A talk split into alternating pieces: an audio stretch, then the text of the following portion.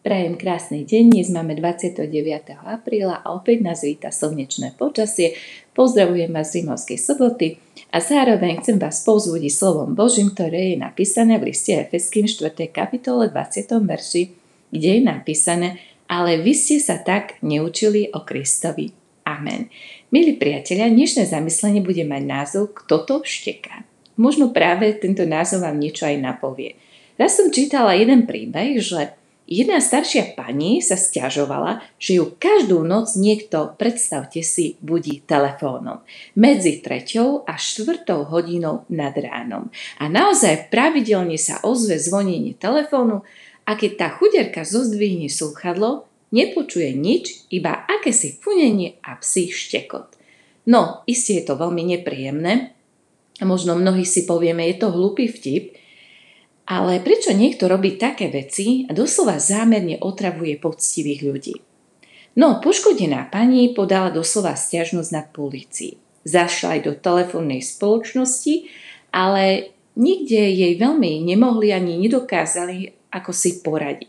A celú záhadu si predstavte, odhalil až jej vnuk. Všimol si, že počas neskorých telefonátov sa svietilo u suseda, to znamená v susedstve, vždy v tom istom okne a podozrivý dom doslova vnúk navštívil. A potom už mali udalosti naozaj rýchly spád. A viete čo? Vyšlo najavo, že telefonistom bol nahnevaný sused, ktorého Foxterie starej pani často rušil po poludňajšej sieste. On si nemohol zdriemnúť po obede, tak nech stará pani nespí v noci. No, iste nie je to správne riešenie. A čo si myslíte?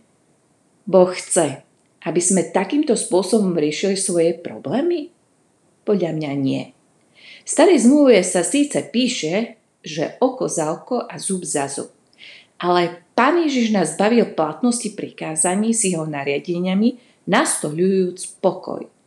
Pán Ježiš nás svojou obeťou oslobodil od zákona a smrti a ten, kto v neho verí, je povolaný ku slobode, píše vo svojich listoch apoštol Pavol.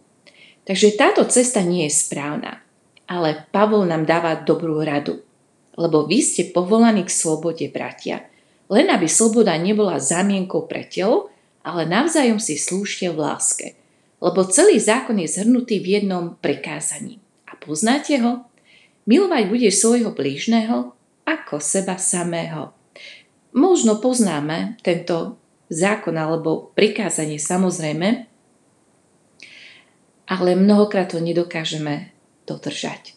Ale ak sa medzi sebou hryziete a žeriete, dajte si pozor, aby ste sa navzájom neskantrili.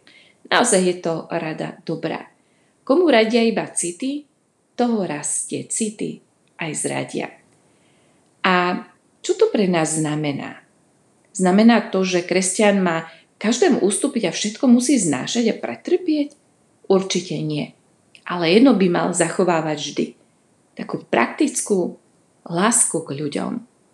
Preto vás napomínam, ja väzeň pánovi, píše Pavol, aby ste žili ako je hodné povolania, ktorým si boli povolaní so všetkou pokorou, miernosťou, trpezlivosťou, znášajúca navzájom v láske. Modlíme sa. Milostivý Bože, ďakujeme Ti, že Ty nám dávaš do nášho života trpezlivosť, aby sme sa dokázali znášať, aby sme nepoužívali to pravidlo, že oko za oko a zub za zub. Ty do mňa kameňom, ja do Teba balónom. Odpúsť nám, ak tak sa správame. Amen. Prajem krásny deň.